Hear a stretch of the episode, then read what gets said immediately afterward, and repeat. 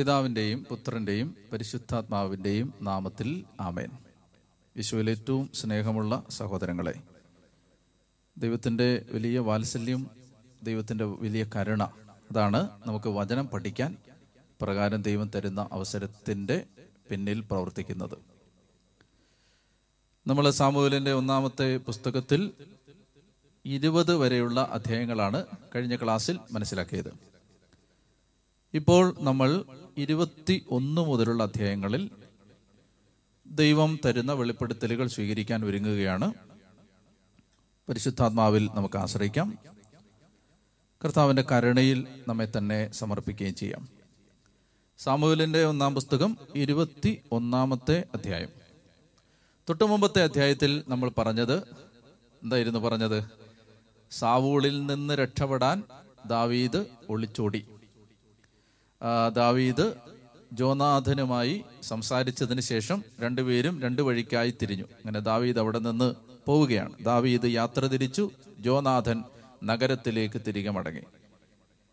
ഇനി ദാവീദ് അവിടെ നിന്ന് ഒളിച്ചോടി പല സ്ഥലങ്ങളിലേക്ക് മലഞ്ഞു നടക്കുന്ന കുറച്ച് വർഷങ്ങൾ ദാവീദിന്റെ ജീവിതത്തിൽ നമ്മൾ കാണുകയാണ്. വേട്ടയാടപ്പെട്ട, പലായനം ചെയ്യപ്പെട്ട, അലഞ്ഞു നടക്കേണ്ടി വന്ന ദീർഘമായ ചില വർഷങ്ങൾ, അത് ദാവീദിന്റെ ജീവിതത്തിലെ ദാവീദ് എല്ലാ കാലത്തും ഓർമ്മിച്ച ഒരു കാലമാണ്. ദാവീദിൽ ദൈവം വർഷിച്ച അഭിഷേകം പൊട്ടിപ്പുറപ്പെടുന്നതിന് ദൈവം ഒരുക്കിയ കാലമാണത്. ആ അഭിഷേകം പക്വത പ്രാപിക്കുന്നതിന് ദൈവം അനുവദിച്ച നാളുകളാണത്.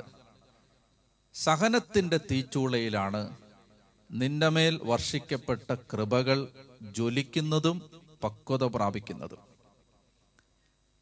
നീറുന്ന, ഉമിത്തിയിലെന്ന വണ്ണം നീറുന്ന ജീവിതാനുഭവങ്ങളുടെ നടുവിലൂടെ കടന്നു പോകുമ്പോഴാണ് നമ്മുടെ ജീവിതത്തിൽ ദൈവം നമ്മുടെ മേൽ വർഷിച്ച അഭിഷേകത്തിന് ചാരുതയും മനോഹാരിതയും കൈവരുന്നത്.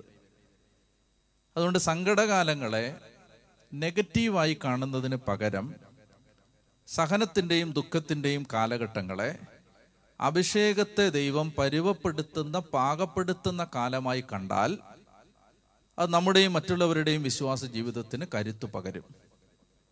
അപ്പോൾ ദാവീദിൻ്റെ ജീവിതത്തിൽ നമ്മൾ കാണുന്നത് അതാണ്. 21-ാം അധ്യായത്തിൽ അദ്ദേഹം നോബ് എന്ന് പറയുന്ന സ്ഥലത്ത്, നോബിലെ പുരോഹിതനായ അഹിമലേക്കിൻ്റെ അടുത്ത് എത്തിച്ചേരുകയാണ്. അഹിമലേക്കിൻ്റെ അടുത്ത് എത്തിയിട്ട് ദാവീദ് ഒളിച്ചോട്ടമാണ്. നിങ്ങൾക്കറിയാലോ, ആരും അറിയാതെയുള്ള യാത്രയാണ്. ഒളിച്ചോടുന്ന സമയത്ത് നമ്മൾ പരസ്യമായി ആരും നമ്മളെ അറിയാതിരിക്കാനും നമ്മൾ എന്തിനാണ് പോകുന്നത്, എവിടേക്കാണ് പോകുന്നത്, ഈ കാര്യങ്ങളിൽ ആർക്കും ഒരു ശ്രദ്ധയുണ്ടാവാതിരിക്കാനും നമ്മൾ പ്രത്യേകം പരിശ്രമിക്കും. അപ്പോൾ ഇങ്ങനെ നോബിലെ പുരോഹിതനായ അഹിമലേക്കിൻ്റെ അടുത്ത് ചെന്നപ്പോൾ അഹിമലേക്ക് ചോദിച്ചു, സഹോദര ദാവീദ് എന്തിനാണ് വന്നത്, എന്താണ് ഉദ്ദേശം? അപ്പോൾ ദാവീദ് പറഞ്ഞു, ഞാൻ വളരെ രഹസ്യമായൊരു യാത്രയിലാണ്, രാജാവ് എന്നെ ഒരു കാര്യം ഏൽപ്പിച്ചിരിക്കുകയാണ്. ഒരു രഹസ്യ സ്വഭാവമുള്ള ഒരു യാത്രയായതുകൊണ്ട് അതിൻ്റെ വിശദാംശങ്ങൾ വെളിപ്പെടുത്താൻ തൽക്കാലം നിർവാഹമില്ല. ഞാനിപ്പം നിൻ്റെ അടുത്ത് വരുന്നത്, എനിക്ക് കുറച്ച് അപ്പം തരണം. ദാവീദ് ചോദിക്കുന്നത് 5 അപ്പമാണ്. അതെന്തുകൊണ്ടാണ് 5 അപ്പം ചോദിച്ചത് എന്ന് ചോദിച്ചാൽ, പുതിയ നിയമത്തിൽ ഈ 5 അപ്പമാണ് 5000 വർദ്ധിക്കുന്നത്. ഇപ്പൊ ദാവീദ് ക്രിസ്തുവിന്റെ ജീവിതത്തിന്റെ നിഴലാണ്. എന്തോ ആവട്ടെ, ഈ 5 അപ്പം ചോദിച്ചു. എന്നിട്ട് അദ്ദേഹം പറയുകയാണ്, 5 അപ്പം ഇല്ലെങ്കിൽ കുഴപ്പമില്ല, ഉള്ളത് തന്നാ മതി. വിശന്ന് വലഞ്ഞ ദാവീദും അനുയായികളും 5 അപ്പം ചോദിക്കുകയാണ്. അപ്പോൾ പുരോഹിതൻ പറയുകയാണ്, മകനെ, ഇവിടെ കർത്താവിൻ്റെ വിശുദ്ധ സ്ഥലത്ത് തിരുസാന്നിധ്യ അപ്പത്തിൻ്റെ മേശയിൽ വെക്കുന്ന അപ്പമേ ഉള്ളൂ. ഇവിടെ വിശുദ്ധ അപ്പമേ ഉള്ളൂ. ഇപ്പം നമ്മുടെ ഇന്നത്തെ സാഹചര്യത്തിൽ പറഞ്ഞാൽ സക്രാരിയിലിരിക്കുന്ന പരിശുദ്ധ കുർബാനേ ഉള്ളൂ.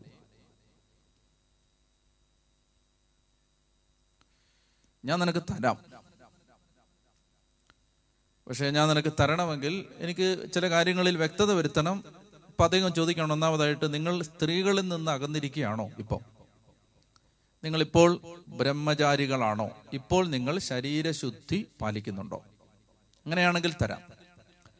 അതെന്തുകൊണ്ടാണ് അങ്ങനെ പറയുന്നതെന്ന് വെച്ചാൽ, സ്ത്രീ പുരുഷ ബന്ധം മോശമായതുകൊണ്ടല്ല, മറിച്ച് കർത്താവിൻ്റെ വിശുദ്ധ സ്ഥലത്ത് ഈ തിരുസാന്നിധ്യ അപ്പം തയ്യാറാക്കുന്ന പുരോഹിതന്മാർ അത് കൈകാര്യം ചെയ്യുമ്പോഴും അത് തയ്യാറാക്കുമ്പോഴും അത് എടുത്തു വെക്കുമ്പോഴുമെല്ലാം സ്ത്രീകളിൽ നിന്ന് അകന്നിരിക്കണമെന്നും ബ്രഹ്മചര്യം പാലിക്കണമെന്നും നിയമമുണ്ടായിരുന്നു. പുതിയ നിയമത്തിലെ പുരോഹിത ബ്രഹ്മചര്യത്തിൻ്റെ ഒരു പശ്ചാത്തലവും ഒരു നിഴലുമായിട്ട് ഇതിനെ കാണാം.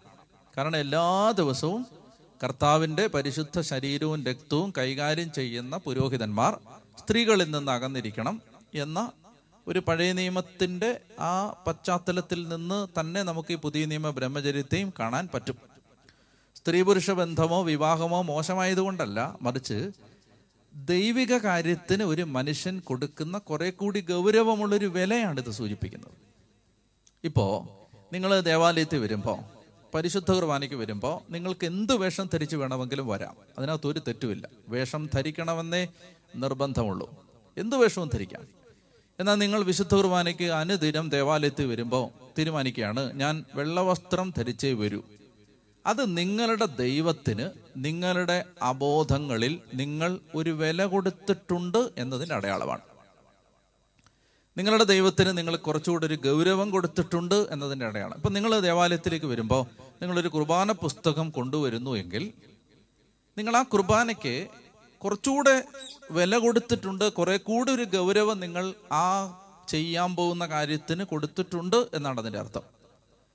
നിങ്ങളൊരു പരിശുദ്ധ കുർബാനയ്ക്ക് പോകുന്നതിന് മുമ്പ് കുറച്ച് നേരത്തെ ഉണർന്ന് പ്രാർത്ഥിച്ച് ഒരുങ്ങി ആത്മാവിനെ ഒരുക്കി ബലിയിൽ സംബന്ധിക്കാനായിട്ട് പോകുന്നെങ്കിൽ അതിൻ്റെ അർത്ഥം നിങ്ങൾ ആ ചെയ്യാൻ പോകുന്ന കാര്യത്തെ കുറച്ചുകൂടെ ഗൗരവമായി എടുത്തിട്ടുണ്ട് എന്നാണ്.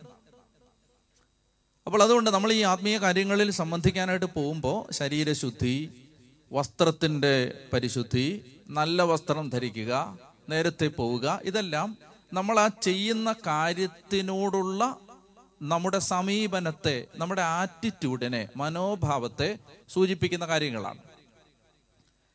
അപ്പം ഇതിനകത്ത് ശരി തെറ്റുകളല്ല പ്രധാനം. ഇപ്പോൾ വെള്ളവസ്ത്രം ധരിച്ചാലേ കുർബാനയാകുമോ എന്ന് വേണമെങ്കിൽ ഒരാൾക്ക് ഒരു കൗണ്ടർ ക്വസ്റ്റ്യൻ ചോദിക്കാം. സഹോദര, ആ ചോദ്യം ശരിയാണ്, ആ ചോദ്യത്തിൻ്റെ പിന്നിലെ യുക്തി ശരിയാണ്. നിങ്ങളൊരു കടും ചുവപ്പ് വസ്ത്രം ധരിച്ച് ബലിയർപ്പിച്ചാലും കർത്താവിൻ്റെ തിരുശരീര രക്തങ്ങളായിട്ട് അത് മാറും, നിങ്ങൾക്ക് ഈശോയെ സ്വീകരിക്കാൻ പറ്റും. അതല്ല ഇവിടുത്തെ വിഷയം. ഇവിടുത്തെ വിഷയം അതല്ല. നിങ്ങൾ ഈ ചെയ്യുന്ന കാര്യത്തെ എന്തുമാത്രം സീരിയസ് ആയിട്ട് എടുത്തിട്ടുണ്ട്, അതാണ് ഇവിടുത്തെ വിഷയം. അപ്പം അതുകൊണ്ട് പറയുകയാണ്, വിശുദ്ധ അപ്പം ഞാൻ നിനക്ക് തരാം. അത് തരാൻ പാടില്ലാത്തതാണ്, പുരോഹിതന്മാർക്ക് മാത്രമേ അത് ഭക്ഷിക്കാൻ അനുവാദമുള്ളൂ. പക്ഷെ നീ ഒരു ദൈവത്തിൻ്റെ തിരഞ്ഞെടുപ്പുള്ള വ്യക്തിയാണെന്ന് എനിക്ക് തോന്നുന്നത് കൊണ്ട് ഞാൻ നിനക്ക് തരാം. പക്ഷെ ഒരു കാര്യത്തിൽ എനിക്ക് നീ ഒരു വ്യക്തത തരണം, നിങ്ങൾ ശാരീരിക ശുദ്ധി എല്ലാ അർത്ഥത്തിലും പാലിക്കുന്ന ആളുകളാണോ? അപ്പോൾ ദാവീദ് മറുപടി പറയുകയാണ്, നിന്റെ ഭൃത്യന്മാർ സ്ത്രീ ദാവീദ് പറയുകയാണ്, സത്യമായി ഞങ്ങൾ യാത്ര പോകുമ്പോഴൊക്കെ സ്ത്രീകളിൽ നിന്ന് അകന്നിരിക്കും. അപ്പം ഞങ്ങൾ യാത്രയിലായിരിക്കുന്ന സമയത്തൊക്കെ ഞങ്ങൾ ഈ കാര്യത്തിൽ ശ്രദ്ധിക്കാറുണ്ട് എന്ന് അദ്ദേഹം പറയുകയാണ്. അതിലെത്രയോ അധികമായിട്ട് ഇന്ന് പുരോഹിതൻ അവന് വിശുദ്ധ അപ്പം കൊടുത്തു. പുതിയത് പകരം വെക്കാൻ കർത്താവിൻ്റെ സന്നിധിയിൽ നിന്ന് എടുത്തു മാറ്റിയ തിരുസാന്നിധ്യ അപ്പം അല്ലാതെ വേറെ ഒന്നും ഉണ്ടായിരുന്നില്ല എന്ന് പറഞ്ഞാൽ തിരുസാന്നിധ്യ അപ്പമാണ് എടുത്തു കൊടുത്തത്. നമ്മൾ മനസ്സിലാക്കേണ്ടത്, ഈ അധ്യായം കഴിഞ്ഞ് 22ാം അധ്യായത്തിലേക്ക് വരുമ്പോൾ ഇവിടെ ഒരു മനുഷ്യൻ ഇതെല്ലാം കണ്ടുകൊണ്ട് നിൽക്കുന്നുണ്ടായിരുന്നു. ആ മനുഷ്യനാരെന്ന് ചോദിച്ചാൽ സാവൂളിൻ്റെ ഇടയപ്രമാണിയും ഏദോമിനുമായ ദോയേഗ് എന്ന് പറയുന്ന ഒരാള് ഇതെല്ലാം കണ്ടുകൊണ്ട് നിൽക്കുന്നുണ്ടായിരുന്നു. അപ്പം അദ്ദേഹം സാവൂളിൻ്റെ ഇടയപ്രമാണിയാണ്, ഇപ്പം സാവൂളിനോട് കൂറുള്ള ആളാണ്. അപ്പം ഇവിടെ നടന്ന സകല കാര്യങ്ങളും വള്ളി പുള്ളി തെറ്റാതെ ഇയാൾ സാവൂളിൻ്റെ അടുത്ത് ചെന്ന് പറഞ്ഞു. അഹിമേലെക്ക് എന്ന പുരോഹിതനും അദ്ദേഹത്തിൻ്റെ കൂടെയുള്ള പുരോഹിതന്മാരും ദാവീദിന് ഇപ്രകാരം വിശന്നു വലഞ്ഞ് കയറി വന്ന സമയത്ത് അപ്പം കൊടുത്തെന്നും അത് വിശുദ്ധ അപ്പമായിരുന്നെന്നും വിശുദ്ധ അപ്പം പോലും കൊടുക്കത്തക്ക വിധം അവനെ അത്രമാത്രം ബഹുമാനിച്ചെന്നും ഈ കാര്യങ്ങളെല്ലാം വള്ളി പുള്ളി തെറ്റാതെ ഈ ദോയേഗ് സാവൂളിനോട് പറഞ്ഞു. സാവൂള് ഒന്നാമതേ അസൂയയിലും വൈരാഗ്യത്തിലും വെറുപ്പിലും കൊലപാതക ശ്രമത്തിലും ഉൾപ്പെട്ടിരിക്കുന്ന ഒരു മനുഷ്യനാണ്. അദ്ദേഹത്തിന് ദാവീദിനോട് ദയാദാക്ഷിണ്യങ്ങളില്ല. അപ്പോൾ ഈ വിവരം അറിയുമ്പോൾ അദ്ദേഹം ക്രോധം കൊണ്ട് ജ്വലിച്ചിട്ട് സംഭവിക്കുന്ന എന്താ? 22-ാം അധ്യായത്തിൻ്റെ അവസാന ഭാഗം എത്തുമ്പോൾ അദ്ദേഹം ഈ വിഷയത്തിൽ ബന്ധപ്പെട്ടു എന്ന് തോന്നുന്ന 85 പേരെ, പുരോഹിതന്മാരെ, അവരുടെ ഭാര്യമാരെ, ആ വീട്ടിലുള്ള മറ്റു പുരുഷന്മാരെ, സ്ത്രീകളെ, കുട്ടികളെ, ശിശുക്കളെ, കഴുതകളെ, ആടുമാടുകളെ എല്ലാം വാളിനിരയാക്കി 85 മനുഷ്യരെ വധിച്ചു. ഇനി എന്നെ ശ്രദ്ധിക്കുക, നന്നായിട്ട് ശ്രദ്ധിക്കുക. ഒരു വിശുദ്ധയപ്പം എടുത്തു കൊടുത്തതിന് അഹിമേലെക്ക് എന്ന പുരോഹിതൻ കൊടുക്കേണ്ടി വന്നത് തൻ്റെ ജീവനാണ്. വിശുദ്ധയപ്പം കൊടുത്തതിന് അഹിമേലെക്ക് കൊടുത്ത വില തൻ്റെ ജീവനാണ്. നിങ്ങൾക്ക് എന്തെങ്കിലും ഓർമ്മ വരുന്നുണ്ടോ? ഒരപ്പം നമുക്ക് തന്നിട്ട് പിറ്റേ ദിവസം മരണത്തിലേക്ക് നടന്നുപോയ ഒരാളെ നിങ്ങൾക്ക് പരിചയമുണ്ടോ? പുതിയ നിയമത്തിൽ സംഭവിക്കാൻ പോകുന്ന കാര്യങ്ങളുടെ നിഴലാണ് പഴയ നിയമം. അഹിമേലെക്കും അവൻ്റെ പുരോഹിതന്മാരും. ആരാണ് ഈ അഹിമേലെക്കും പുരോഹിതന്മാരും? യേശുവും അവൻ്റെ അപ്പസ്തോലന്മാരും, യേശുവും അവൻ്റെ ശിഷ്യന്മാരും. ഒരപ്പം വിളമ്പി തന്നിട്ട് അതിൻ്റെ പേരിൽ മരിക്കേണ്ടി വന്നൊരു മനുഷ്യനെ നിങ്ങൾക്ക് പരിചയമുണ്ടോ? അഹിമേലെക്ക് യേശുവിൻ്റെ പ്രതീകമാണ്. അഹിമേലെക്കിൻ്റെ അനുചരന്മാർ, സഹപുരോഹിതന്മാർ ഈ കാലഘട്ടത്തിലെ പുരോഹിതന്മാരുടെ പ്രതീകമാണ്. പുരോഹിതന്മാരോടൊരു വാക്ക് ഈ സന്ദർഭത്തിൽ എനിക്ക് ഓർമ്മിപ്പിക്കാനുള്ളത്, നിങ്ങൾ അർപ്പിക്കുന്ന പരിശുദ്ധ കുർബാന ഒരുപക്ഷെ നിങ്ങളുടെ ജീവൻ നഷ്ടപ്പെടുന്നതിന് കാരണമാകാവുന്ന ആരാധനയാണ്. മറ്റൊരു വാക്കിൽ പറഞ്ഞാൽ, പുരോഹിത, നീ അർപ്പിക്കുന്ന ബലി, ആ ബലി ആരുടെ ബലിയാണോ ആ യേശുവിനെ പ്രതി മരിക്കാനുള്ളൊരു സന്നദ്ധത നിനക്ക് തരേണ്ടതുണ്ട്. അനുദിനം കൊല്ലപ്പെടാനുള്ള വിളിയാണ് പുരോഹിത ജന്മത്തിൻ്റെ വിളി. അതുകൊണ്ടാണ് റോമർ 8:33 നമ്മൾ വായിക്കുന്നത്, നിന്നെപ്രതി ഞങ്ങൾ ദിവസം മുഴുവൻ വധിക്കപ്പെടുന്നു. നിന്നെപ്രതി ഞങ്ങൾ ദിവസം മുഴുവൻ വധിക്കപ്പെടുന്നു, കൊലക്കുള്ള ആടുകളെ പോലെ കരുതപ്പെടുകയും ചെയ്യും. 1 സാമുവേൽ 21-22 അധ്യായങ്ങളിൽ നമ്മൾ കാണുന്നത് എന്താണ്? ദേവാലയത്തിലെ വിശുദ്ധയപ്പം എടുത്തു കൊടുത്തതിൻ്റെ പേരിൽ അതിദാരുണമായി, നിഷ്ഠൂരമായി കൊല ചെയ്യപ്പെട്ട പുരോഹിതനും അദ്ദേഹത്തിൻ്റെ കൂട്ടുകാരും.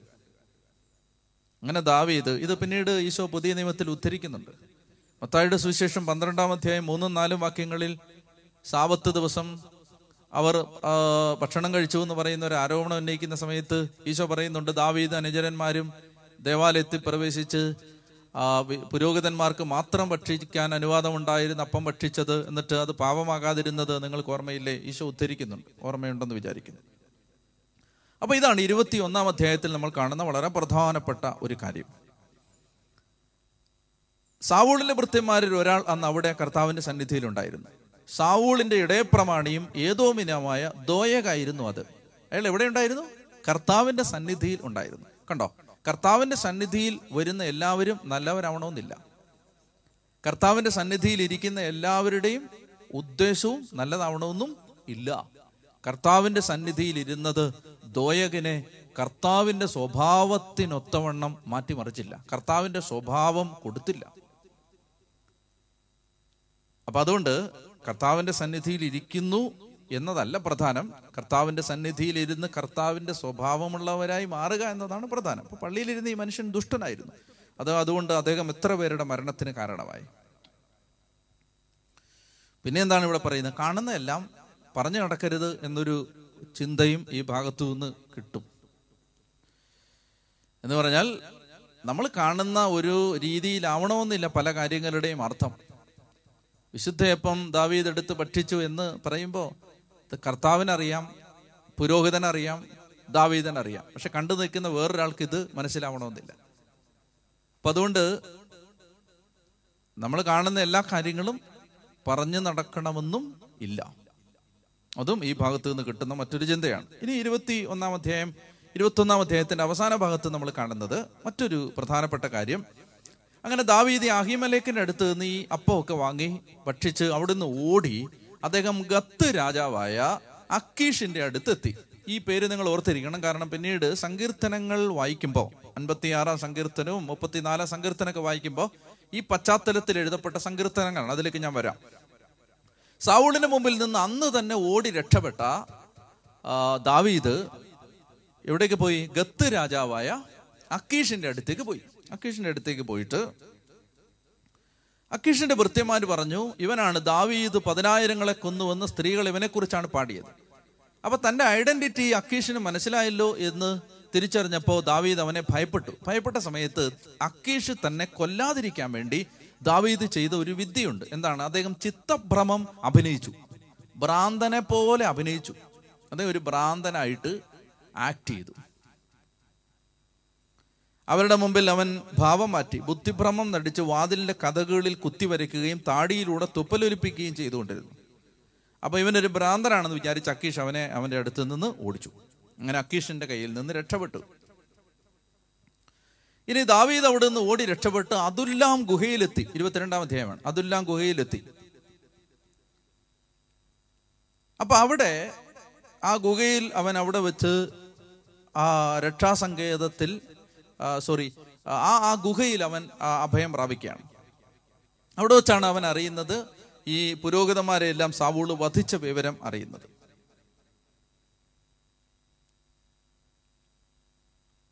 അപ്പോ നന്നായിട്ട് ഞാൻ ശ്രദ്ധിച്ചേ, ഗത്ത് രാജാവായ അക്കീഷിന്റെ മുമ്പിൽ ചിത്തഭ്രമം നടിച്ചപ്പോഴും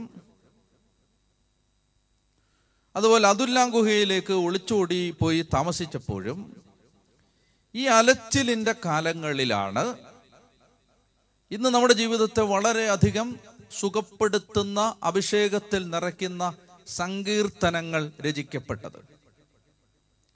സങ്കീർത്തനങ്ങൾ ഉണ്ടായത് ചതയ്ക്കപ്പെട്ട ഒരു ജീവിതത്തിൽ നിന്നാണ്.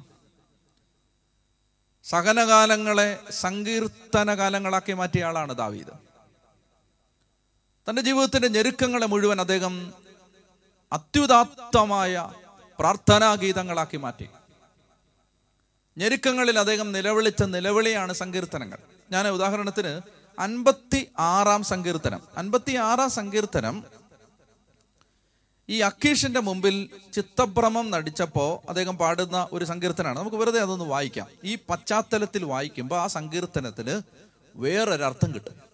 എന്താണ്? ഏത് പശ്ചാത്തലത്തിലാണ്? ഈ ഗത്തിൽ വെച്ച് ബിലിസ്തീര് പിടികൂടി അക്കീഷിന്റെ മുമ്പിൽ ഹാജരാക്കിയപ്പോൾ എഴുതിയ സങ്കീർത്തനമാണ് ഏത് സങ്കീർത്തനം? 56-ാമത്തെ സങ്കീർത്തനം. അപ്പൊ ഈ വിജാതീയ രാജാവിന്റെ കയ്യാൽ പിടിക്കപ്പെട്ട് തന്നെ കൊല്ലുമെന്ന് ഉറപ്പായ സമയത്ത്, ഭ്രാന്തനായിട്ട് അഭിനയിക്കുന്ന സമയത്ത് അദ്ദേഹം പാടുന്ന സങ്കീർത്തനമാണിത്. ഞാൻ വായിക്കാം. ദൈവമേ, എന്നോട് കരുണ തോന്നണമേ. മനുഷ്യൻ എന്നെ ചവിട്ടി മെതിക്കുന്നു. ദിവസം മുഴുവൻ എൻ്റെ ശത്രുക്കൾ എന്നെ പീഡിപ്പിക്കുന്നു. കണ്ടോ, ദിവസം മുഴുവൻ എൻ്റെ ശത്രുക്കൾ എന്നെ പീഡിപ്പിക്കുന്നു. ഇനി അദ്ദേഹം പറയുകയാണ്, ദിവസം മുഴുവൻ എൻ്റെ ശത്രുക്കൾ എന്നെ ചവിട്ടി മെതിക്കുന്നു. അനേകർ എന്നോട് ഗർവോടെ യുദ്ധം ചെയ്യുന്നു. ഇനി ഒന്ന് കേട്ടെ, ഭയമുണ്ടാകുമ്പോൾ ഞാൻ അങ്ങിൽ ആശ്രയിക്കും. ഭയമുണ്ടാകുമ്പോൾ ഞാൻ അങ്ങിൽ ആശ്രയിക്കും. ആരുടെ വചനത്തെ ഞാൻ പ്രകീർത്തിക്കുന്നുവോ ആ ദൈവത്തിൽ ഞാൻ നിർഭയനായി ആശ്രയിക്കുന്നു. മർത്യന് എന്നോട് എന്തു ചെയ്യാൻ കഴിയും? നിങ്ങൾ നോക്കുക, നിങ്ങളുടെ ഹൃദയത്തിൽ ഇതൊരു ചലനം ഉണ്ടാക്കണം. വിജാതീയ രാജാവായ അക്കീഷ് പിടിച്ച് ആ കൊട്ടാരത്തിൽ വെച്ച് തല കൊയ്യപ്പെടാൻ സാധ്യതയുണ്ടായിരിക്കെ ഇദ്ദേഹം പാടുകയാണ്. ഈ മനുഷ്യൻ പാടുകയാണ്. ഈ ഗായകൻ, അഭിഷേകത്തിൻ്റെ ഈ പാട്ടുകാരൻ, അദ്ദേഹം പാടുകയാണ്, ഭയമുണ്ടാകുമ്പോൾ ഞാൻ എന്തു ചെയ്യും? ഭയമുണ്ടാകുമ്പോൾ ഞാൻ എന്തു ചെയ്യും? ഭയമുണ്ടാകുമ്പോൾ ഞാൻ അങ്ങയിൽ ആശ്രയിക്കും. ഭയമുണ്ടാകുമ്പോൾ ഞാൻ ആരുടെ വചനത്തെ പ്രകീർത്തിക്കുന്നുവോ ആ ദൈവത്തിൽ നിർഭയനായി ആശ്രയിക്കും. മർത്യന് എന്നോട് എന്തു ചെയ്യാൻ കഴിയും? ഒന്നും ചെയ്യാൻ പറ്റില്ല. മനുഷ്യന് നിങ്ങളെ ഒന്നും ചെയ്യാൻ പറ്റില്ല. മനുഷ്യന് നിങ്ങളെ ഒന്നും ചെയ്യാൻ പറ്റില്ല. മനുഷ്യന് നിങ്ങളെ ഒന്നും ചെയ്യാൻ പറ്റില്ല. അകത്ത് കയറട്ടെ. നിങ്ങളുടെ അബോധങ്ങളുടെ അടരുകൾ കടിയിലേക്ക് ഈ ചിന്ത കയറിപ്പോകട്ടെ. മനുഷ്യന് നിങ്ങളെ ഒന്നും ചെയ്യാൻ പറ്റില്ല. ദിവസം മുഴുവൻ അവർ എന്നെ ദ്രോഹിക്കാൻ നോക്കുന്നു. അവരുടെ ചിന്തകൾ അത്രയും എന്നെ എങ്ങനെ ഉപദ്രവിക്കാമെന്നാണ്. അവർ കൂട്ടം കൂടി പതിയിരിക്കുന്നു. അവർ എൻ്റെ പ്രാണന് വേണ്ടി പതിയിരുന്ന എൻ്റെ കാലടികളെ നിരീക്ഷിക്കുന്നു. അവരുടെ അകൃത്യത്തിന് തക്ക പ്രതിഫലം നൽകണമേ ദൈവമേ. ക്രോധത്തോടെ ജനതകളെ തകർക്കണമേ. കേട്ടെ, അവിടുന്ന് എൻ്റെ അലച്ചിലുകൾ എണ്ണിയിട്ടുണ്ട്. അവിടുന്ന് എൻ്റെ കണ്ണീർ കണങ്ങൾ കുപ്പിയിൽ ശേഖരിച്ചിട്ടുണ്ട്. അവ അങ്ങയുടെ ഗ്രന്ഥത്തിലുണ്ടല്ലോ. എന്താ പറയുന്നത്? കൊട്ടാരത്തിലേക്ക് അഭിഷേകം തന്ന് പറഞ്ഞയച്ച ഞാനിപ്പോൾ ഒരു അഗതിയെപ്പോലെ, അനാഥനെ പോലെ, ഒരടിമയെ പോലെ അലഞ്ഞു നടക്കുകയാണ്. എൻ്റെ ജീവിതം ഇഞ്ചോടിഞ്ച് തകർക്കപ്പെടുകയാണ്. പ്രതീക്ഷയുടെ ഒരു തിരുനാളം പോലും കൺമുമ്പിൽ തെളിഞ്ഞ് കത്താത്ത വിധം അത്രമേൽ നിസ്സഹായനാണ് ഞാൻ. എൻ്റെ ജീവിതത്തിൽ ഭയം മാത്രമേ ഉള്ളൂ.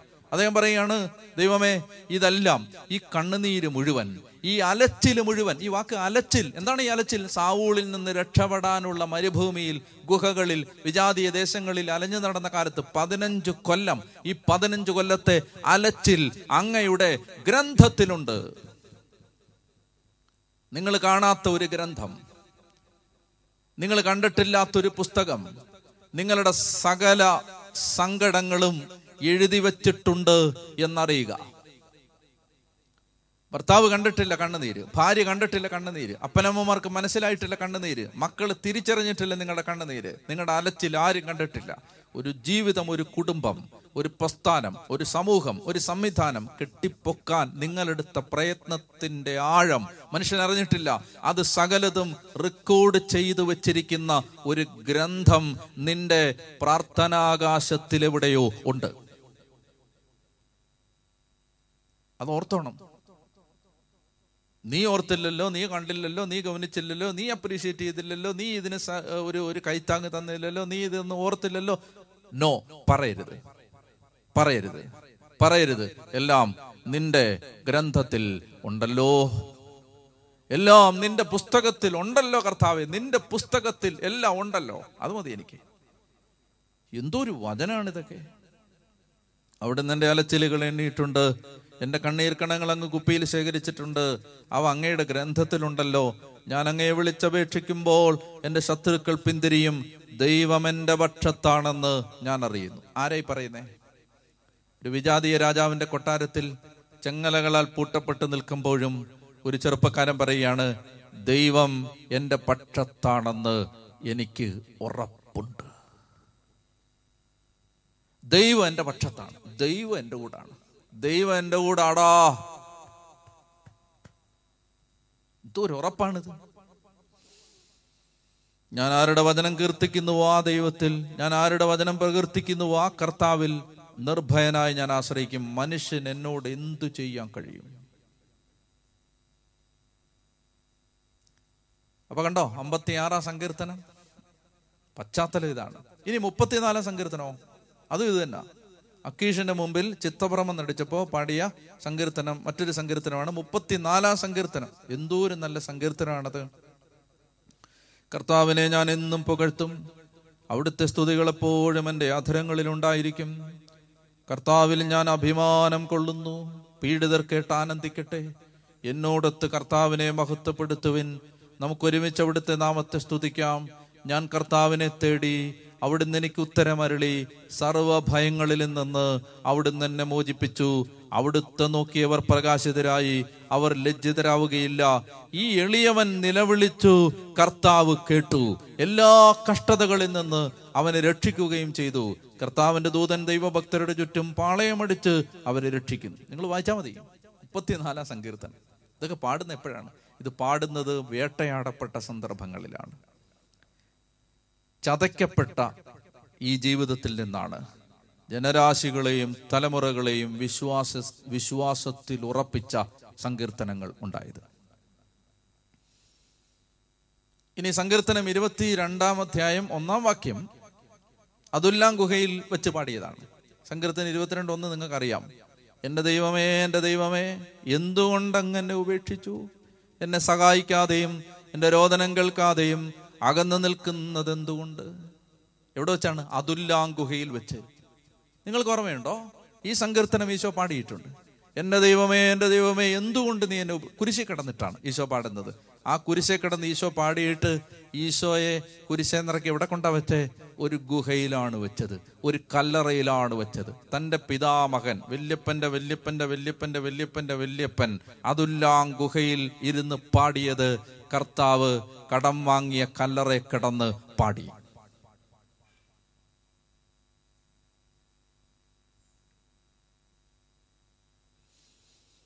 അതുപോലെ സങ്കീർത്തന 63 അതും ഈ അദുല്ല ഗുഹയിൽ വെച്ച് വേട്ടയാടപ്പെട്ട സന്ദർഭത്തിലും ഒക്കെ പാടിയ സങ്കീർത്തനാണ് 63.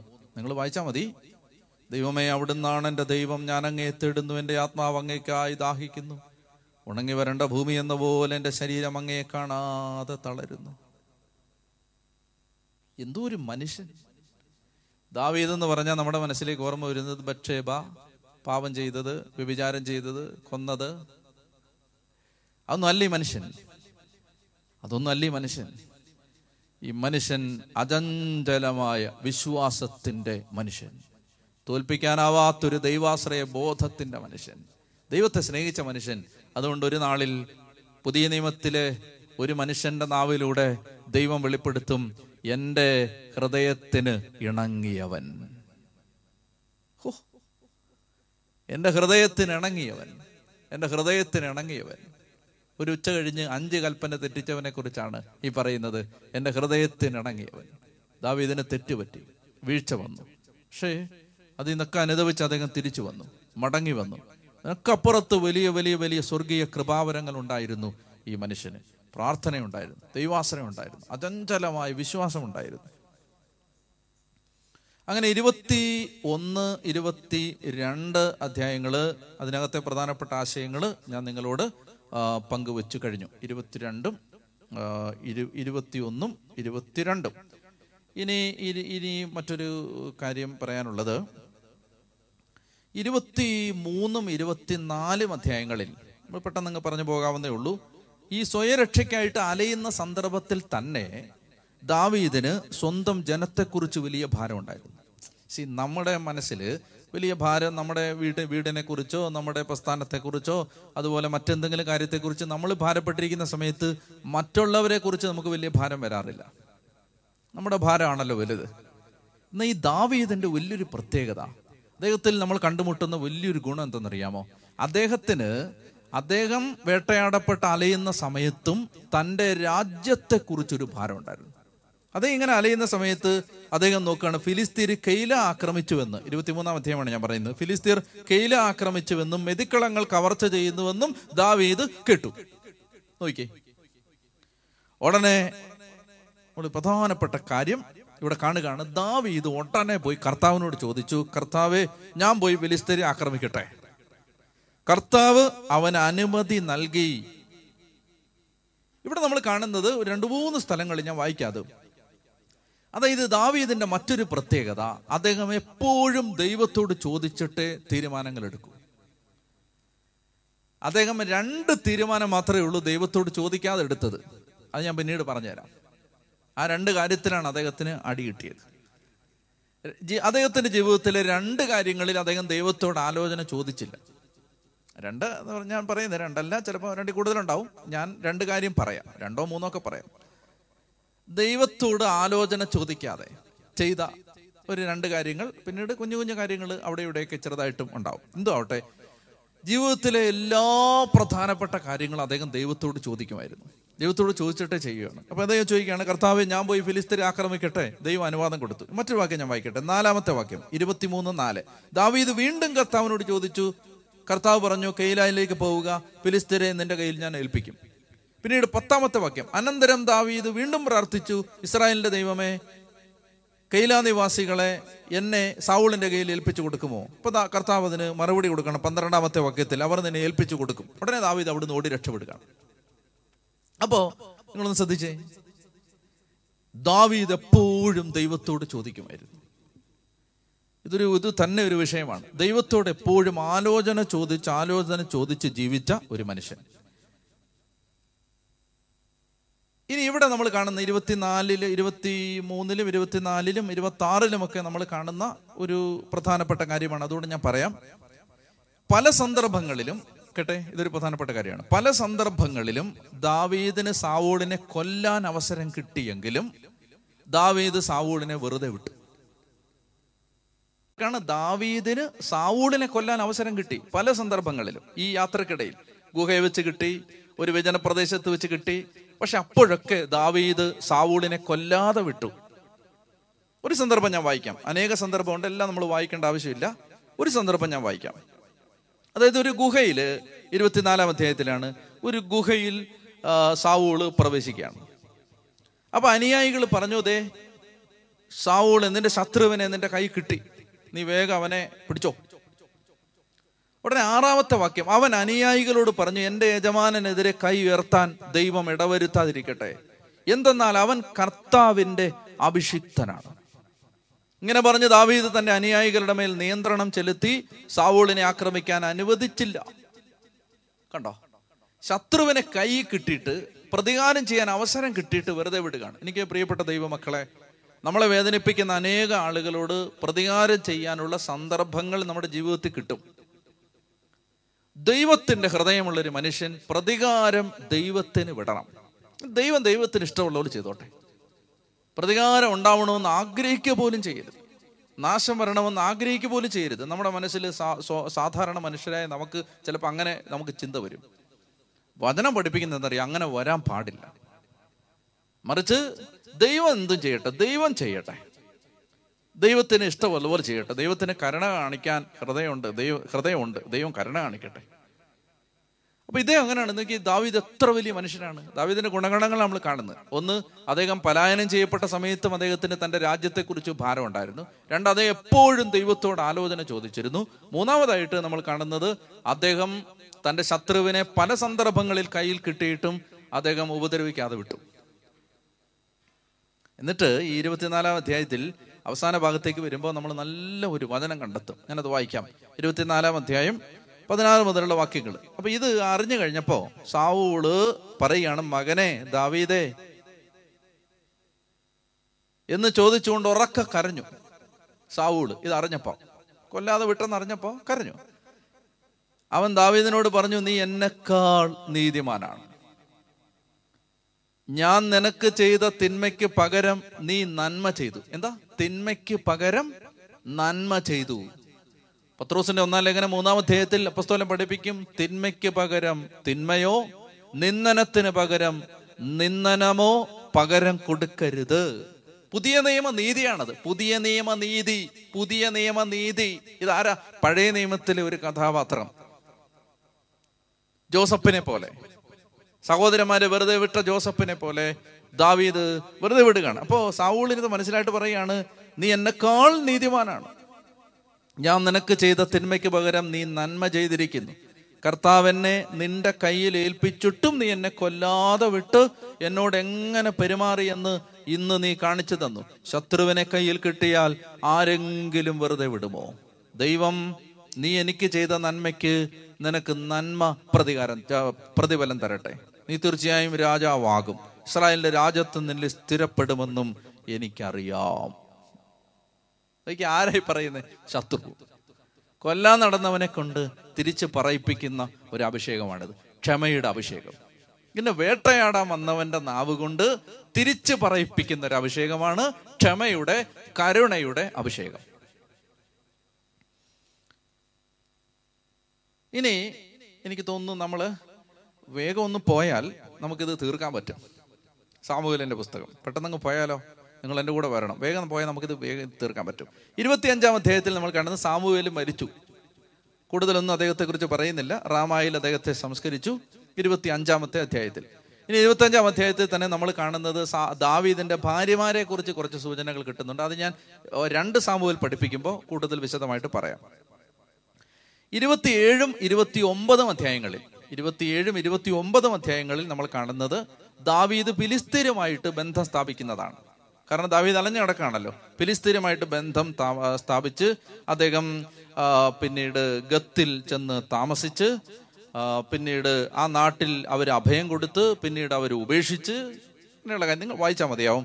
അപ്പോൾ 27-ഉം 29-ഉം അധ്യായങ്ങളിൽ നമ്മൾ അതാണ് കാണുന്നത്. അതൊക്കെ നിങ്ങൾക്ക് വായിച്ച് മനസ്സിലാക്കാവുന്ന കാര്യങ്ങൾ മാത്രമേ ഉള്ളൂ. 28-ാം അധ്യായത്തിൽ നമ്മൾ മറ്റൊരു ഭീകരമായ കാര്യം കാണും. 28 അതായത് ദൈവത്തിന്റെ സ്വരം കേൾക്കാൻ സാവൂളിന് പറ്റുന്നില്ല. ശത്രുക്കളിൽ നിന്ന് നാലുപാട് നിന്ന് ആക്രമിക്കുകയാണ്. ദൈവത്തിന്റെ സ്വരം കേൾക്കാൻ പറ്റാത്തൊരവസ്ഥയിൽ സാവൂളെത്തി. അവ യുദ്ധത്തിന് പോകണമോ വേണ്ടോ, എന്ത് ചെയ്യണം? ദൈവം സംസാരിക്കുക. കാരണം ദൈവത്തിന്റെ വഴിയിൽ നിന്ന് മാറി നടന്ന ഈ മനുഷ്യന് ദൈവസ്വരം കേൾക്കാൻ പറ്റുന്നില്ല, വചനം കിട്ടുന്നില്ല. സാമുവേലാണെ മരിക്കുകയും ചെയ്തു. അല്ലെ, സാമുവേലിനോട് പോയി ചോദിക്കാൻ പറ്റും. ഈ സന്ദർഭത്തിൽ സാവൂള് വലിയൊരു മണ്ടത്തരം കാണിച്ചു.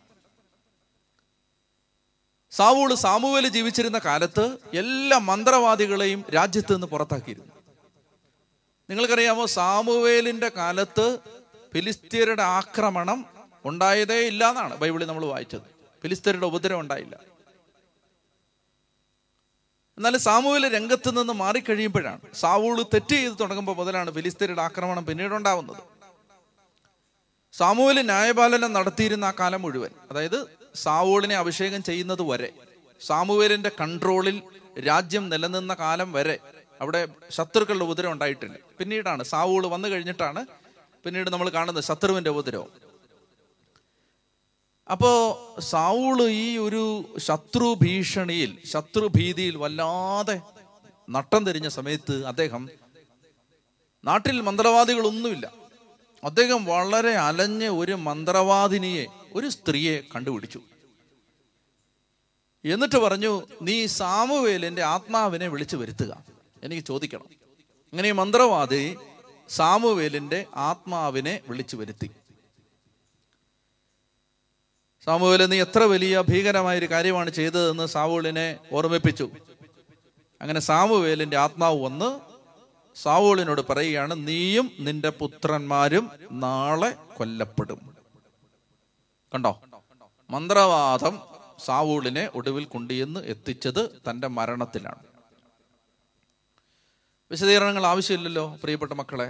മന്ത്രവാദം കൊണ്ടുവന്ന് എത്തിച്ചത് തൻ്റെയും തൻ്റെ മക്കളുടെയും മരണത്തിലും നാശത്തിലുമാണ്. ഒരു കാര്യം കൂടി ഞാൻ നിങ്ങളെ ഓർമ്മിപ്പിക്കാൻ ആഗ്രഹിക്കുന്നു. അതായത്, നമ്മൾ മന്ത്രവാദത്തിൻ്റെ, തിന്മയുടെ, പിശാചിൻ്റെ സഹായത്തോടെ നന്നാകും, അഭിവൃദ്ധിപ്പെടും എന്ന് കരുതരുത്. ഇവിടെ സാവൂള് വലിയ നാശത്തിലാണ് അവസാനിച്ചത്. സാവൂളിൻ്റെ പരാജയം നമ്മൾ നോക്കുമ്പോൾ എവിടെ നിന്നാണ് അതെല്ലാം തുടങ്ങുന്നത്? ഒന്ന്, അനുസരണക്കേട്. രണ്ട്, അക്ഷമ. മൂന്ന്, അസൂയ. നാല്, വെറുപ്പ്. അഞ്ച്, കൊലപാതക ശ്രമം. ആറ്, ആഭിചാരം. കണ്ടോ, അവിടെ കൊണ്ട് അവസാനത്തെ അണിയടിച്ചു. അങ്ങനെ സാവൂള് നിലത്ത് വീണ് കരയുന്ന ഭാഗം 28-ാം അധ്യായം. ഇനി 30-ാമത്തെ അധ്യായത്തിലെ ഒരു പ്രധാനപ്പെട്ട കാര്യം കൂടി പറഞ്ഞാൽ നമുക്ക് ഈ 1 സാമുവേൽ അവസാനിക്കും. 30-ാമത്തെ അധ്യായത്തിൽ കാണുന്നത്, അതായത് അമലേക്കര് വന്ന്, ആരാണ് അമലേക്കർ? ഈ അമലേക്കരിയാണ് കൊന്നുകളയണമെന്ന് ദൈവം കൽപ്പിച്ചത്. ഒരാളെ പോലും വെറുതെ വിടരുതെന്ന് പറഞ്ഞു. ഇപ്പൊ ഈ അമലേക്കര് വന്നിട്ട് ദാവീദിന്റെ ഭാര്യമാര്, ദാവീദിന് അന്ന് 2 ഭാര്യമാരുണ്ട്. അപ്പോ ദാവീദിന്റെ ഭാര്യമാരെയും ദാവീദിന്റെ കൂടെ കുറച്ച് 400-ഓളം ആളുകളുണ്ട്. ആ 400-ഓളം ആളുകളുടെ ഭാര്യമാരെയും കുട്ടികളെയും ഇവരുടെ കുറച്ച് സമ്പത്തും ആടുപാടുകളും ഒക്കെ അമലേക്കര് വന്ന് പിടിച്ചുകൊണ്ടുപോയി. ഫിലിസ്തീനുമായൊരു യുദ്ധത്തിൽ സഹായിക്കാനായിട്ട് പോയിട്ട് ദാവീദ് അവർക്ക് സഹായം ആവശ്യമില്ലെന്ന് അവർ പറയുമ്പോൾ തിരിച്ചു വരികയാണ്. തിരിച്ചു വരുമ്പോൾ അറിയുന്ന വാർത്ത ഇതാണ്, ഭാര്യമാരെ, മക്കളെ, ആടുമാടുകളെ എല്ലാം അമലേക്കര് പിടിച്ചുകൊണ്ട് പോയി. അങ്ങനെ ഇവര് യുദ്ധം ചെയ്ത് അമലേക്കരെ തോൽപ്പിച്ച് പിടിച്ചുകൊണ്ട് പോയതെല്ലാം തിരിച്ചു കൊണ്ടുവരാൻ വേണ്ടി പോകുന്ന സന്ദർഭത്തിൽ ബാസോർ നീർച്ചാലിനരികെ എത്തിയപ്പോൾ, ഇപ്പൊ 400 പേരാണ് ഈ സംഘത്തിലുള്ളത്. ആ 400 പേരിൽ 200 പേര് പറഞ്ഞു, ഞങ്ങൾക്ക് വയ്യ, ഞങ്ങൾ യുദ്ധം ചെയ്ത് മടുത്തു എന്ന് പറഞ്ഞു. യുദ്ധം ചെയ്യാൻ ഞങ്ങൾക്ക് ഇനി ആരോഗ്യമില്ല. അപ്പൊ മറ്റുള്ളവർ ചോദിച്ചു, അപ്പം ഞങ്ങൾ യുദ്ധത്തിന് വരുന്നില്ല. അപ്പൊ നിങ്ങൾ എന്ത് ചെയ്യാൻ പോവാണ്? ഞങ്ങൾ ഈ നീർച്ചാലിനരികെ ഇവിടെ നിൽക്കാം, നിങ്ങൾ ഈ അരുവി കടന്ന് പോയി യുദ്ധം ചെയ്യുക, ഞങ്ങളിവിടെ നിങ്ങളുടെ ഭാണ്ഡവും നിങ്ങളുടെ വസ്തുക്കളും എല്ലാം സൂക്ഷിച്ചുകൊണ്ട് ഇവിടെ ഇരുന്നോളാം. അപ്പൊ 400 പേരുടെ സംഘം 2ആയിട്ട് ഡിവൈഡ് ചെയ്തു.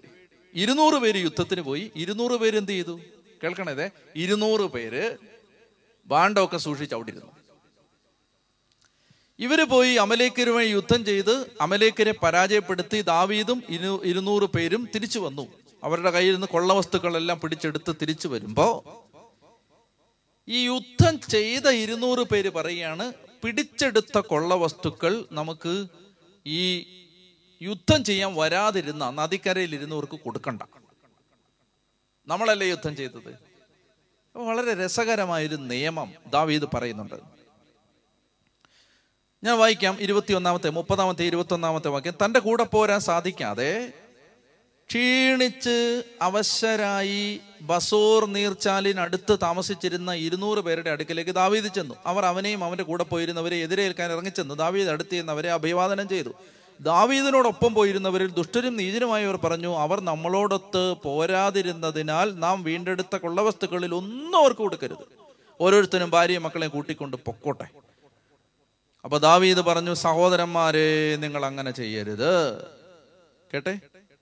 കൊള്ളക്കാരായ ശത്രുക്കളിൽ നിന്ന് നമ്മെ രക്ഷിച്ച് അവരെ നമ്മുടെ കയ്യിൽ ഏൽപ്പിച്ച് തന്ന കർത്താവിൻ്റെ ദാനങ്ങളാണിവ.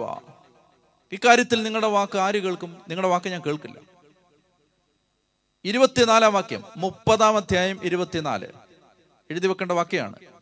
യുദ്ധത്തിന് പോകുന്നവൻ്റെയും ഭാണ്ഡം സൂക്ഷിക്കുന്നവൻ്റെയും ഓഹരി തുല്യമായിരിക്കണം.